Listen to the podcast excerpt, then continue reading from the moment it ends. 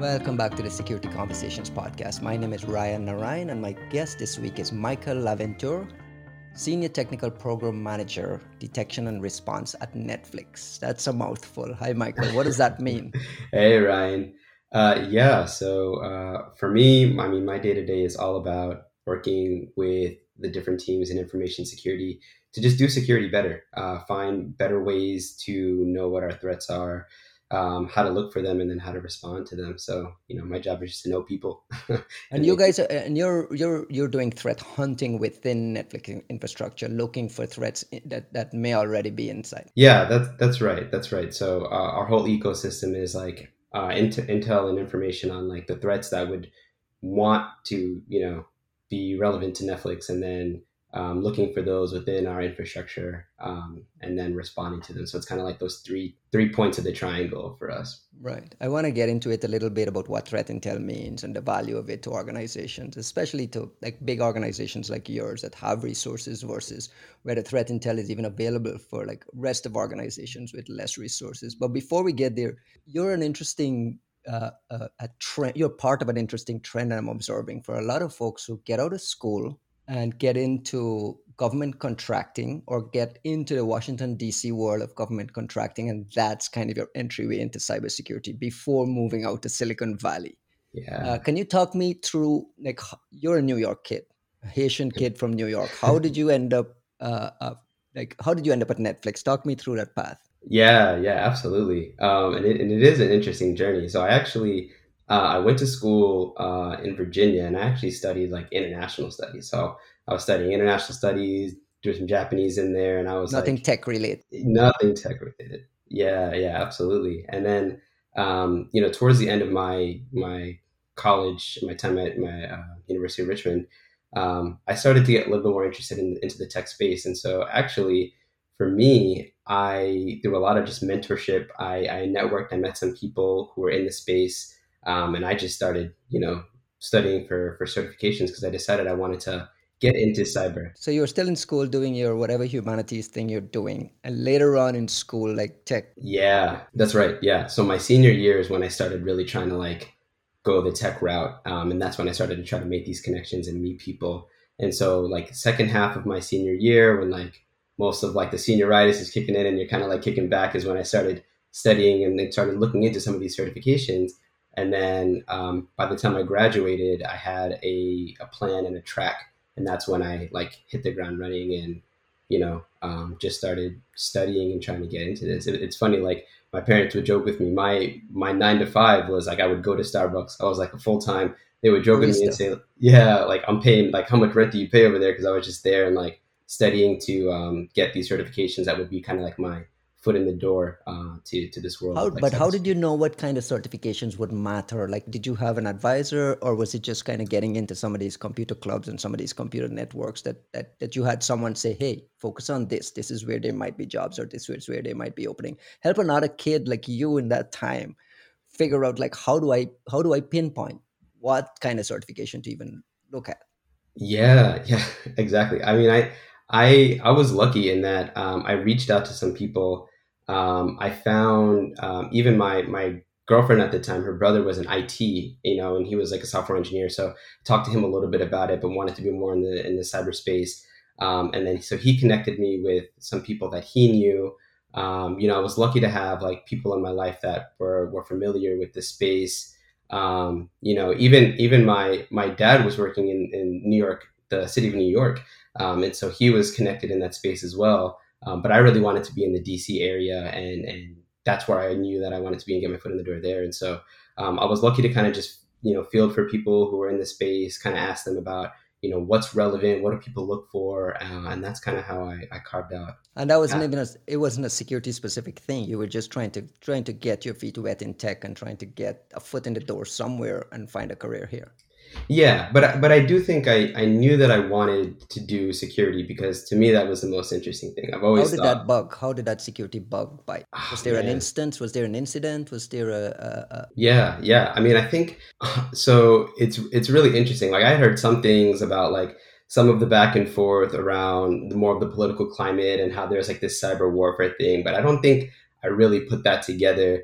Um, but I would also, you know, you'd see these movies and you'd see like the hacker and all that stuff. And of course, it's always cool growing up. And so I think one point I realized like, no, people can actually make this into a career. It's like you see these things happen, and I'm like, uh, it just seems so far out of reach. But then there's actually a path. And once cybersecurity started to get hot, and you talk to people and you find out that people are like doing penetration testing or like red teaming or thinking like an attacker and, and using that to you know strengthen their own defenses. I was like, oh, this is this is cool. Like this is right. something different. So that's kind of like the bug in my ear. I'm I'm just like a sucker for the cool like media of, of what the cyberspace was like. That's kind of how I got it. And your first gig was security analyst at General Dynamics, right? That was a, a .gov contractor in Washington D.C. One of these big kind of yeah, yeah. I mean, it was it was very like just different. So I mean, for me, coming out of coming out of school, um, and then I worked with General Dynamics, but I was contracting for for Department of Defense, and so you know I went through the whole clearance uh, clearance process and like working in like the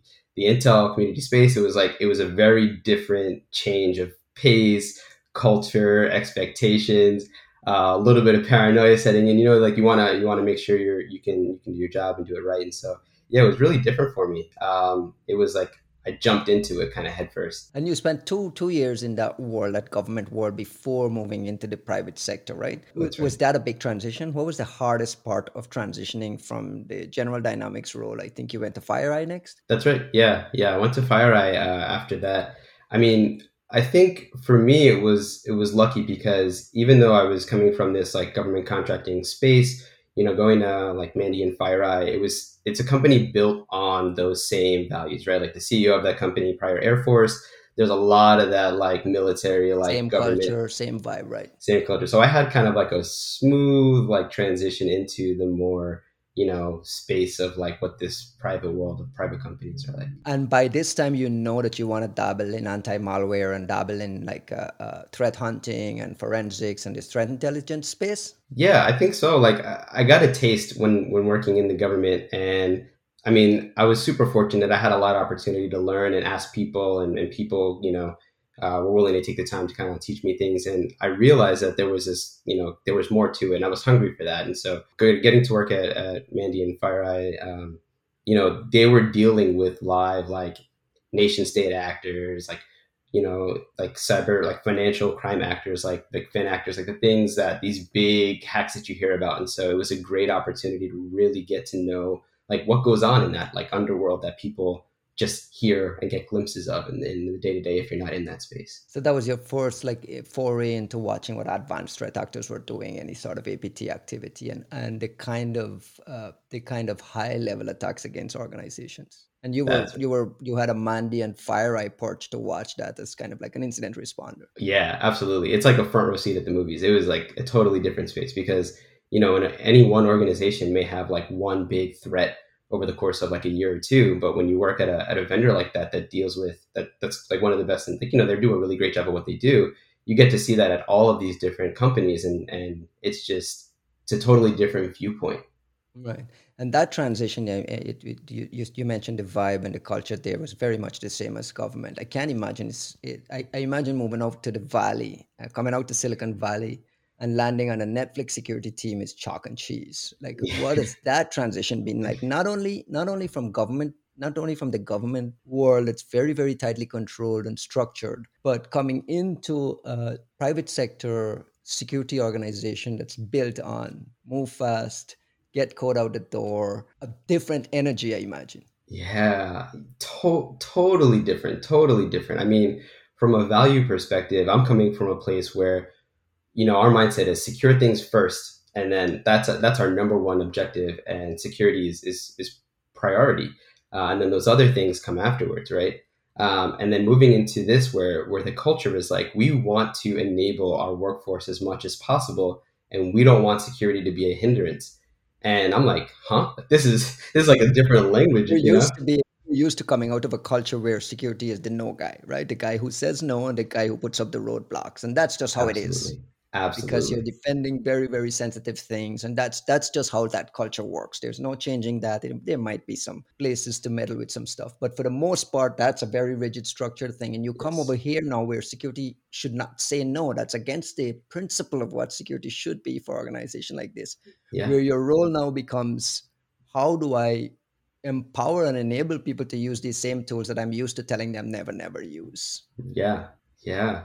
How do you how do you uh, like what was that like in your own head headspace trying to make that transition I mean, it it was it was very different. But I mean, for me, um, I saw it as just another opportunity for unique challenge, right? Like throughout throughout my career, um, as I learned more, my, my goal has always been like, how how can we do or how can you do security better based on the environment you're in? And I thought like this Silicon Valley like Netflix approach was like a 180 from what I was used to. But really, their goal was how can we do security great, but then also have a great like end user experience and a great relationship with the end user too, right? It's about it's about challenging the norms of what cybersecurity and like information security really is um, in an environment. And so I kind of took that as a challenge. I'm like, oh, this is cool. Like this is cutting edge. Like this is the next level. How can you do security and people still like you at the end of the day? you know, like a lot of a lot of security teams get uh, might get a reputation or, or you know in certain uh, environments of like they're they're the, the hard people to get by you know they they they put the roadblocks up but this is like a partnership. This is different. So yeah i thought it was a unique challenge. Uh, how did you end up at netflix? Did you yeah that's that's a great question too. I mean i i had uh i had heard about the a role or a couple of roles uh, at netflix from people that i had actually worked with so people that i had crossed path with um, again like coming down to kind of just like networking and knowing people. Um, and so I was referred, um, someone at Netflix referred me to uh, this position and said that I should apply for it.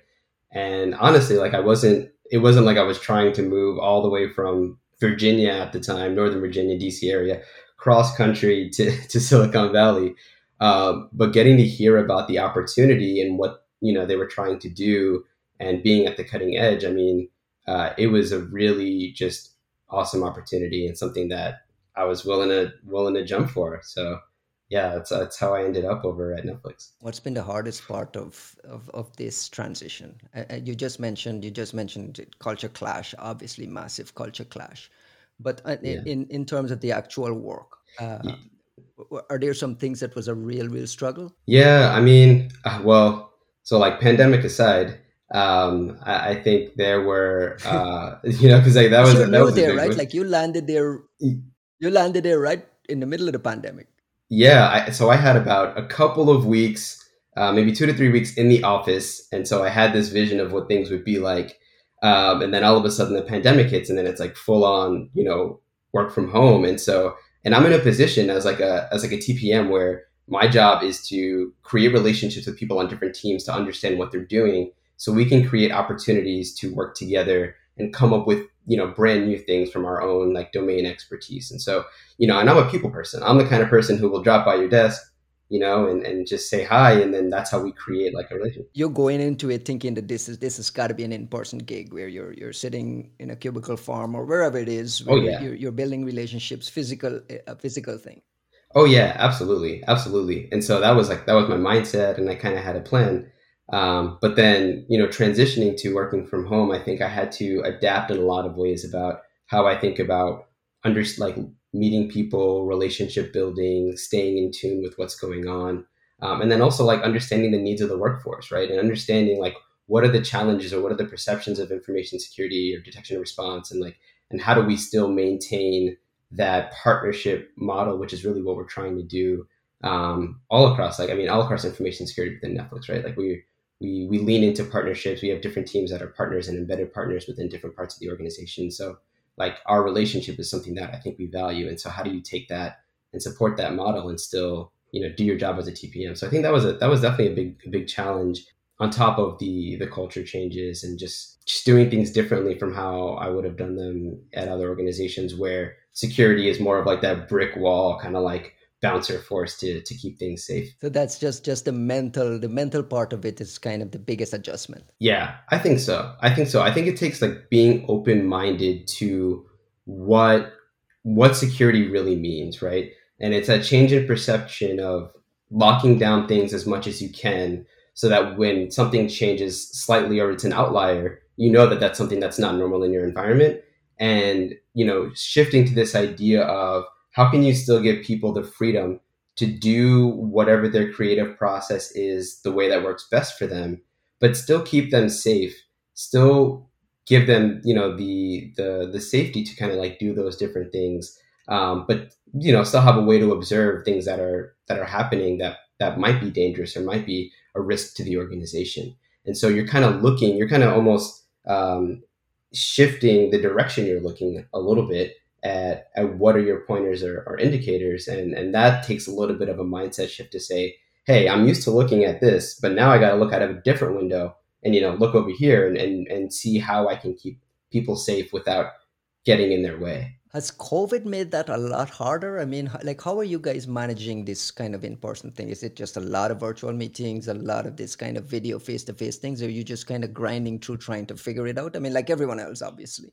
Yeah, yeah, I would. Oh, oh yeah, for sure. Like everyone else, I mean, there were a lot of growing pains with with shifting to um, fully remote, and I think even within like Netflix's culture, we were never a like remote first company, right? we were very strongly positioned out of LA, um, the Bay Area as our two like you know main headquarters within the U.S. And so we weren't really prepared for this shift to people working remote. But I think we did a great job in doing so. A lot of virtual meetings, a lot of fatigue, you know. But we built up. Uh, I would say we built up some workflows to kind of figure things out, and you know now we're really just also trying to be conscious of like having effective meetings working asynchronously, you know, the same problems that, that other organizations are working on. And I think we're at a pretty good spot now. And you're lucky you're at Netflix, which is like one of the more well resourced security programs in Silicon Valley, if not all of the country. I mean, it, it, you're absolutely spoiled just so you know. Absolutely. Uh, there's there's a there's a whole haves and a have-nots of Silicon Valley. We're in terms of which which segues into my next question. We started off talking about your your your role in threat intelligence, and threat intelligence is one of those kind of new burgeoning spaces uh, that we're still not sold yet on what the real true value is, and even things like definition of threat intelligence is still up in the air. So I'm going to throw it yeah. to you this way: How do you define the term threat intelligence? Ah, so so yeah, I mean, I, I think a lot of commonly a lot of organizations or people in security might talk about threat intelligence, um, about understanding like what is a a risk to your organization, right? Like what are the what are the threats to your organization? But I think like there's a lack of emphasis on that like your organization piece, right? Like what may work in a threat intel program for one organization or one company may not work for another one because the threats and the risks are different, right? It's really about understanding what is it that you have to offer that, you know, a malicious actor might want or, you know, a financially motivated actor might want and how do you go about um, you know, protecting that. But at the same time, it's also understanding the scenarios, like the risk scenarios for your organization. Like, what is the worst thing that can happen? Um, and understanding like what would you do you know doing some like their modeling about what would you do if you know you were the source of a supply chain compromise right? Like we see these other things that happen in the industry. You know SolarWinds was, was very recent. It's very top of mind i think for a lot of people right? And so you know one one aspect of threat intel is taking that and, and looking at it from the perspective of like oh how does that impact me? But you know another level of threat intel is like how does that how would we operate if that was us, right? Like putting yourself in those other shoes, like creating those scenarios about thinking like what are my real vectors and what are the impact to the other organizations I work with, my, you know, in some cases bottom line, like how do you how do you continue to operate in a in a sustainable way? Like that it, it's it's it's layered you know and there's different levels. There's a strategic level there's like an operational level. Like there's so many different nuanced things about threat intel and you also have to be careful not to bite off more than you can chew because because threat intel can be a big program. It's a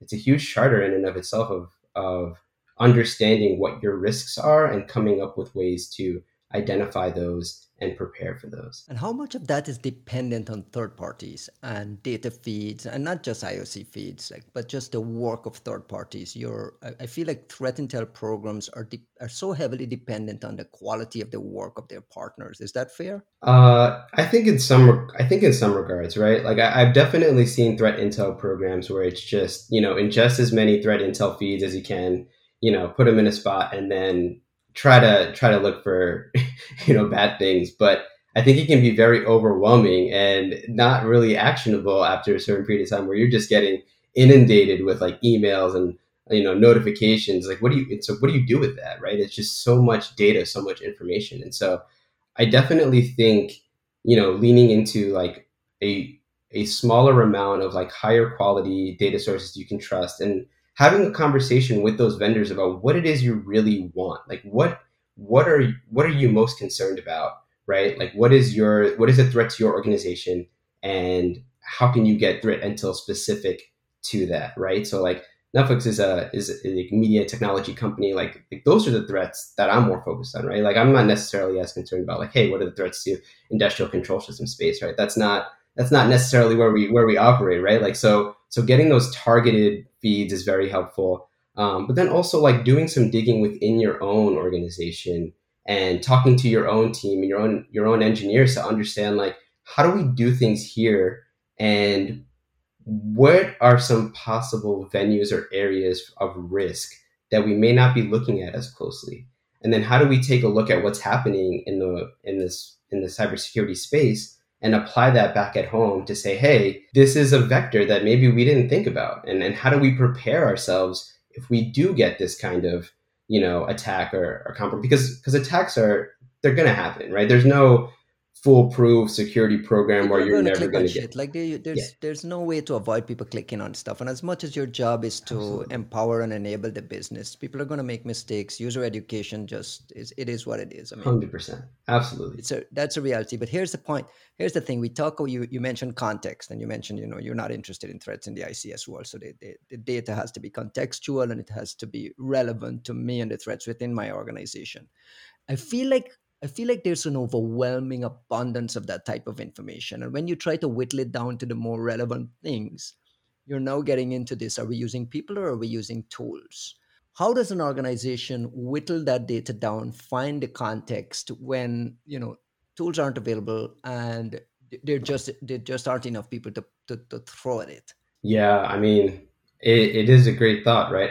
My personal opinion is there's a lot of different directions you can go with with threat intel. And i think you have to kind of start small and identify like what is what is most high leverage for your organization right? Like are you are you at a point where you are just you're trying to get some more clarity around the types of threats that are that are targeting your organization are you still working to get buy buy in into like a threat intel program? Are you trying to show value of like threat intel in general? That's a, that's a huge thing that a lot of organizations face, right? And so you know that's that's the difference between starting at at a top level and and working you know targeting like leadership and executives versus like you know being operational and, and trying to really see like okay these are the types of incidents we're having let me do some correlation to understand oh these are the threats we're seeing we're seeing the same type of targeting maybe this is a specific threat actor. Maybe these are the types of techniques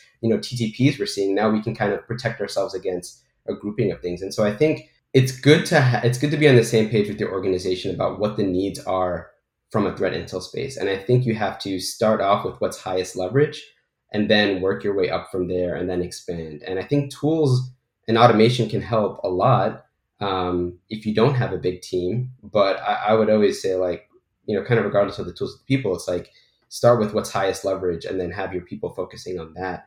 Um, and then as you kind of build out your program more, then you can kind of think about what's next most valuable and, and how you can use tools or people to uh, invest there. So we, as an industry, have spent billions and billions of dollars on security threat. Like we mentioned, threat intel is now you know big, big, big business. But at the same time, every time you open the newspaper, there's a new big giant supply chain breach or some big nation state attack. And it just feels it feels to me as an outside observer that there's no balance between all this massive investments in security and the reality that the adversary always has the upper hand. The SolarWinds guy just said if an advanced adversary wants to get into your organization, he's resourceful enough and he's determined enough, he will get in. That's just kind of like an assumed breach reality and a, a mentality we live with. Do you feel a sense of optimism that, that that defense is catching up, or are we just constantly in this chase stage? Yeah, I mean. uh, I don't know. You know, well, I will say, you're the like, next generation. You know, you're the next generation that's got to fix it. I mean, we didn't do a good enough job of leaving stuff behind for you guys to take the baton. Uh, my generation, and I feel like I feel like I sense a lot of pessimism from your generation around security. Is that fair, or do you feel like you guys feel like you got it? You know, I mean, it, it, it's hard to say. I will say, like, supply chain compromise. Um, it's it's it's tough, right? It's tough to to deal with because it's, it's an not, impossible thing. I mean, yeah, it, it is, it is. But you know, it's not it's not new. And I think if we can take anything away from it, it's that you know, rather than trying to prevent every supply chain compromise and in, in, in your environment, it's it's an ability to like recover quickly, right? And I think that's that's probably the most amount of control that we can have when it comes to those types of things. Is is no one just knowing like who your suppliers are, um, and then having a way to identify if those compromises happen. And then, you know, with that, it's like how quickly can you recover to, you know, patch when when needed or isolate, you know, systems that are potentially vulnerable, and, and make sure that things are segmented in a way that they're not. Uh, you you can decrease the risk or impact to what you really care about in your organization. So, I mean, yeah, it's, it's not looking good, and especially lately, I think we've been we've just been seeing back to back like really bad like uh, vulnerabilities and, and exploits. We haven't even mentioned the ransomware epidemic where,